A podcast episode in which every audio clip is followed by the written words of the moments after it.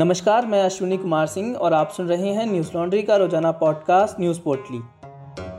आज है सात जुलाई और दिन शनिवार। हरिद्वार कुंभ में कोविड टेस्टिंग फर्जीवाड़े में मनी लॉन्ड्रिंग के मामले को लेकर प्रवर्तन निदेशालय ने पाँच लैबों के निदेशकों के घर और दफ्तरों में छापा मारा है।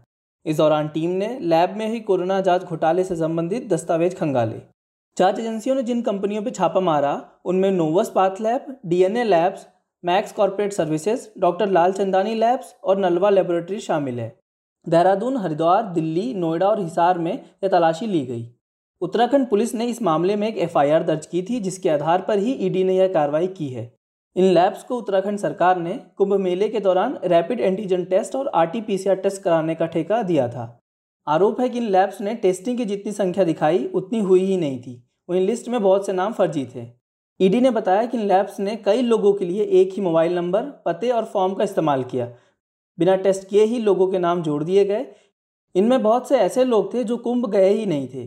इन लैब्स की फर्जी नेगेटिव टेस्टिंग की वजह से उस समय हरिद्वार में पॉजिटिविटी रेट ज़ीरो दशमलव एक आठ प्रतिशत रहा, जो कि हकीकत में पाँच दशमलव तीन प्रतिशत था।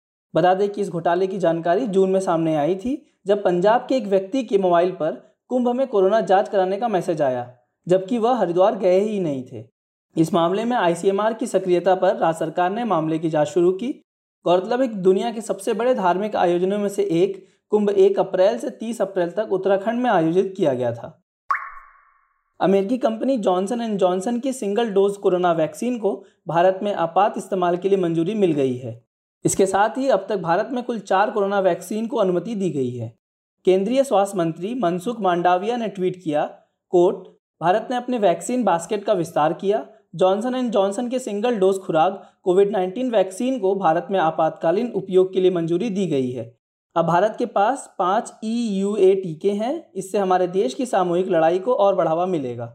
अनकोट कंपनी ने इससे पहले सोमवार को कहा था कि वो भारत में अपनी एकल खुराक वाली कोविड 19 वैक्सीन लाने के लिए प्रतिबद्ध है और इस संबंध में भारत सरकार के साथ उसकी चर्चा चल रही है, जिसको लेकर कंपनी आशावान है।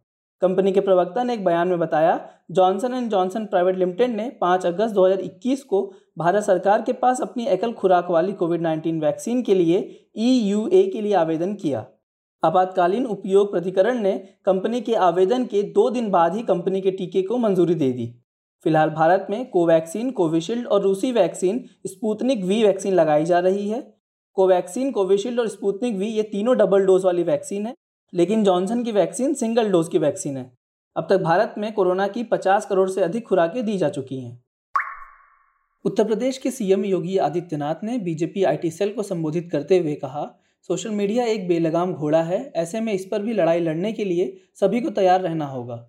सीएम योगी ने पार्टी कार्यकर्ताओं को यह भी कहा कि अगर वह सतर्क नहीं रहेंगे तो प्रेस के लोग उन्हें मीडिया ट्रायल्स का शिकार बना सकते हैं। इंडियन एक्सप्रेस की खबर के मुताबिक, सीएम योगी ने आईटी सेल के लोगों से कहा कि टीवी चैनल्स और न्यूज़पेपर्स को चलाने वाले लोग औद्योगिक घराने से आते हैं, लेकिन सोशल मीडिया का कोई माई बाप नहीं है। टीवी और अखबारों की चीज़ों पर नियंत्रण करने वाले लोग मौजूद हैं, लेकिन सोशल मीडिया पर ऐसी व्यवस्था नहीं है। उन्होंने कहा, इसलिए बेलगाम घोड़ों को नियंत्रित करने के लिए हमारे पास उस तरीके का परीक्षण और उस तरह की तैयारी होनी चाहिए।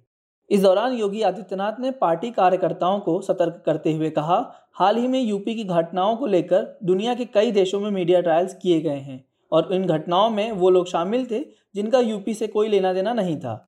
सीएम योगी के इस बयान पर कांग्रेस नेता कपिल सिब्बल ने तंज कसा है। कपिल सिब्बल ने ट्वीट कर कहा, योगी आदित्यनाथ ने कहा कि सोशल मीडिया एक बेलगाम घोड़ा है और इस पर लगाम लगाने के लिए उन्होंने ट्रेनिंग और तैयारियों का आग्रह किया। इसी ट्वीट में उन्होंने सवाल किया कि भारत में कौन सा एक राज्य है जो बेलगाम प्रदेश है। बता दें कि आज से बीजेपी के राष्ट्रीय अध्यक्ष जेपी नड्डा दो दिवसीय दौरे पर उत्तर प्रदेश में हैं। वही इस दौरान पंचायत अध्यक्षों के अलावा पार्टी कार्यकर्ताओं और मंत्रियों को मिशन 2022 के लिए बातचीत करेंगे। उत्तर प्रदेश के सीएम योगी आदित्यनाथ ने आज आई सेल को संबोधित करते हुए जो कहा, वह स्वस्थ लोकतंत्र के लिए बेहद खतरनाक है। वह कह रहे हैं कि टीवी चैनल्स और न्यूज़पेपर्स को चलाने वाले लोग औद्योगिक घराने से आते हैं, लेकिन सोशल मीडिया का कोई माई बाप नहीं। यही बात न्यूज़ लॉन्ड्री लगातार कहता आ रहा है कि जब तक न्यूज़ चैनल और अखबार बड़े बिज़नेस घरानों द्वारा चलाए जाएँगे, तब तक वह स्वतंत्र और निष्पक्ष होकर आप तक खबरें नहीं पहुंचाएगा। इन मीडिया घरानों के कई बिज़नेस होने के कारण वो खबरों से समझौता कर लेते हैं, लेकिन न्यूज़ लॉन्ड्री आप सब्सक्राइबर के सहयोग से चलता है। हम किसी कॉरपोरेशन या सरकार से विज्ञापन नहीं लेते, इसलिए न्यूज़ लॉन्ड्री को सपोर्ट करिए ताकि हम आप तक ऐसे ही खबरें लाते रहें। हमें समर्थन देने के लिए हमारी website Hindi dot news laundry dot com पर जाएँ और सब्सक्राइब करें। और गर्व से कहें, मेरे खर्च पे आज़ाद हैं खबरें। जापान की राजधानी टोक्यो में खेले जा रहे ओलंपिक खेलों के पंद्रहवें दिन भारत ने गोल्ड मेडल अपने नाम किया। एथलेटिक्स में मेडल जीतने का 121 साल का इंतज़ार खत्म हो गया। जेवलिन थ्रोअर नीरज चोपड़ा ने भारत को इस स्पोर्ट में गोल्ड मेडल दिलाया। उन्होंने फाइनल में सत्तासी दशमलव आठ मीटर का थ्रो किया। चेक रिपब्लिक के जाकूब वेतलेक छियासी दशमलव सात मीटर थ्रो के साथ दूसरे नंबर पर रहे। वहीं पचासी दशमलव चार चार मीटर थ्रो के साथ चेक रिपब्लिक के ही वेतसलवा वेसिली तीसरे नंबर पर रहे। इससे पहले पहलवान बजरंग पुनिया ने पुरुषों के पैंसठ किलोग्राम वर्ग के फ्री स्टाइल इवेंट में ब्रॉन्ज मेडल अपने नाम किया, जहाँ उनका मुकाबला काजकिस्तान के दौलत नियाज बेकोब के खिलाफ हुआ। बजरंग ने काजकिस्तान के पहलवान को आठ ज़ीरो से हराया। उनकी जीत पर उनके पिता ने कहा, मैं खुशी बयान नहीं कर सकता, मेरे बेटे ने मेरा सपना पूरा किया। वहीं महिला गोल्फर अदिति अशोक चौथे और अंतिम राउंड में चौथे स्थान पर रही। वह मामूली अंतर से मेडल जीतने में चूक गई। मैच के बाद उन्होंने कहा, कोर्ट, किसी और टूर्नामेंट में मुझे खुशी होती, लेकिन ओलंपिक में चौथे स्थान पर रहकर खुश होना मुश्किल है। मैंने अच्छा खेला और अपना शत प्रतिशत दिया। अनकोट बता दें कि ट्रैक एंड फ़ील्ड इवेंट यानी एथलेटिक्स किसी भी ओलंपिक खेल में आज तक कोई भी भारतीय इन इवेंट्स में मेडल नहीं जीत पाया। आज के गोल्ड मेडल के साथ ही भारत अब तक सात मेडल अपने नाम कर चुका है। इससे पहले लंदन ओलंपिक में भारत ने छह पदक अपने नाम किए थे। तालिबान के लड़ाकों ने अफ़गानिस्तान के प्रांतीय राजधानी जरांज पर कब्जा कर लिया है।